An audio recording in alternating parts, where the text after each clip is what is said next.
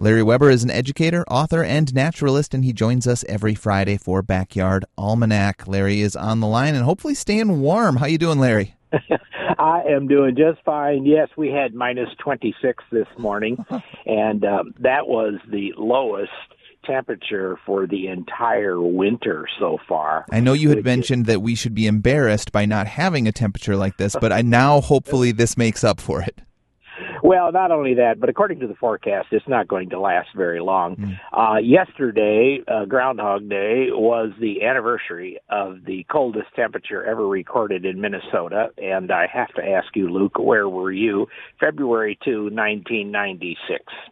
96, I would have been down in St. Paul. Uh, yeah, those yeah. would have been my high school years.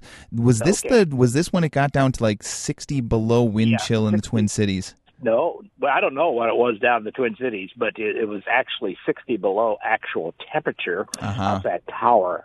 And that was the coldest temperature ever recorded in Minnesota. This is clicking. uh, Arne Carlson closed like everything that day. Is that right? Oh yeah. Yes. Oh, yeah. There okay. Were, there were a couple of other days where the all the schools, the governor closed all the schools, but that is the one that stands out for most people.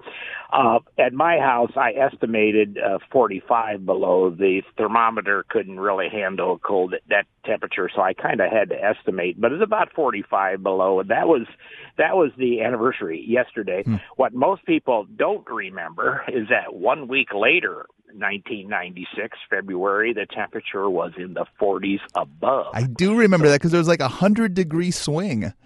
Yes. Yeah, that was, was incredible. Yeah, well, that's February.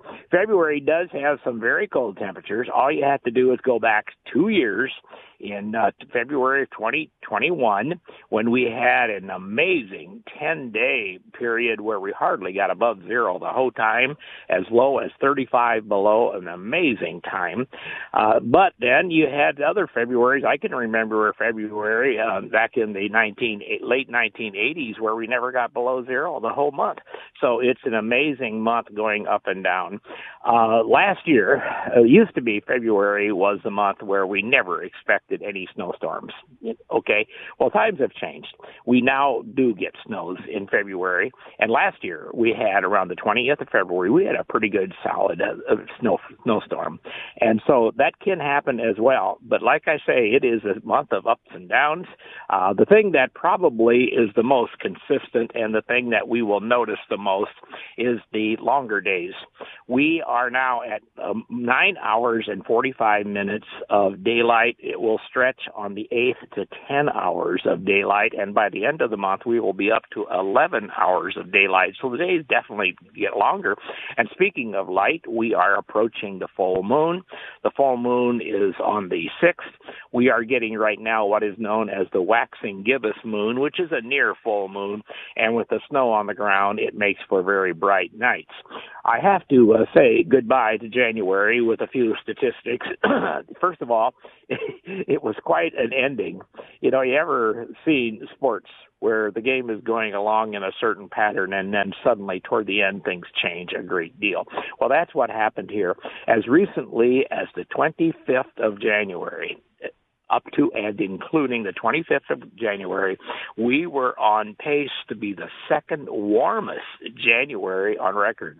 And then came the last six days. The last six days gave an average a temperature for all six days of less than zero, below zero degrees. That brought the average for the whole month quite a ways down, nowhere near any kind of record setting. We did we did have some uh, mild days in the 30s, but that happens pretty much every January. Then we had precipitation, which is the number that I have watched pretty carefully. Thanks to some rain as well as the snows, we had a little bit more snow than normal, which kind of got overlooked in all this. And then we had the precipitation, uh, oh, more than a half an inch above normal. Now, as we get towards spring and it melts, I'm very glad to see that amount of precipitation. So yes, February may give us some more, but we have we can certainly look forward, look back at what we did have. Uh, in the world of birds, uh, the cold weather has brought them brought birds into the bird feeder. Suet becomes very important at this time these days because that's a fat material from usually beef suet And uh, when it gets cold, that's something that will give them a lot of energy. So I have seven kinds of birds come into the bird feeder this week. All seven went to the suet, and that was black-capped chickadee and red-breast and white-breast nuthatches, downy, hairy, red-bellied, and pileated woodpecker all came in and to visit the suet, and I was very glad to have the suet for them at that time.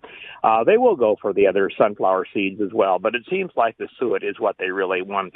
And then the usuals during my morning walks, I always like to look for a few companions uh, during these walks.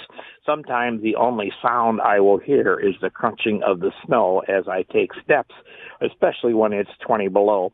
Uh, but there's been a couple of other companions, and that's the crows and ravens are are out there every day. They're going they're going to be calling every day. It seems like no matter how cold it is, they're out there they are opportunists. They'll eat anything they can find, and therefore they're able to survive. But there's a couple other things going on. I have noticed that the ravens are often flying in pairs. Uh, yes, they are beginning to pair up for a breeding season a little bit later. And then the crows. The crows, as we get further in, in February, will become no, more numerous. It's a little hard to see what goes on, but there are crows that winter with us, and then there are other crows that migrate and start to come back back as we get further into February. So you will notice more crows. In addition to that, this was just fabulous, and I heard it again this morning 26 below zero, and there is a hairy woodpecker out there drumming. Now, in the world of uh, woodpeckers, they don't do a singing a lot like other birds do for proclaiming territory, but they will take their powerful bills and they'll bang it against the side of a tree in a in a rapid motion known as drumming, and that is their way of proclaiming territory. Well, the winds have not started up yet for today, and therefore it was calm and quiet, and the hairy woodpecker was able to drum and proclaim territory. Earlier this week, I also heard the drumming of downy woodpecker, and then I heard that amazing drumming of the pileated woodpecker, which is loud and just resonates through the woods. So yes, that's happening. Other things of note, this is a good time to to see eagles there may be the bald eagles that are perhaps wintered with us, but there's occasionally some golden eagles that come north in February. Owls, the other way around. Some of the owls that showed up are ones that come down to us in February, like the great gray owl.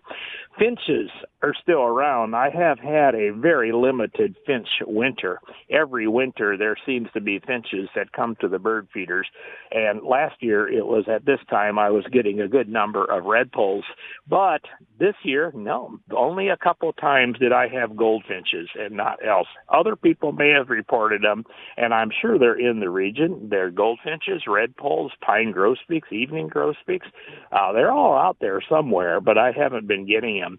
Uh, juncos, the Bohemian waxwing. Bohemian waxwing's an interesting thing. I think some of the greatest sightings of Bohemian waxwings I've ever had have happened in uh, February. They tend to form up in bigger flocks as we get into later winter. And then, of course, there might be some movement of snow buntings as well. In the uh, world of mammals, I see daily tracks of deer and coyote. Uh, snowshoe hare have been very active despite the cold. I see new tracks of them every time. And the squirrels. Squirrel, you know, all winter I see squirrels at the bird feeder, and they seem to be interested in nothing but food. But if you take a look at squirrels now, they seem to be interested in each other and they will uh, chase each other around. Yes, this is I call this a pre pre mating behavior. Uh, mice continue to be very active, hopping over the snow. Foxes, shrews. So there is plenty of uh, activity from mammals happening going on out there. So anyway, February is a month that some people find difficult with. Uh, it's short month. It can be weather-wise a hard month to handle. Many people are winter weary by this time, but keep in mind the days continue to get longer, and yes, there are things happening out there. So take care. Enjoy. Thanks a lot, one. Larry. You too. Bye-bye. That is Larry Weber. Larry's an educator, author, and naturalist, and he joins us every Friday for Backyard Almanac.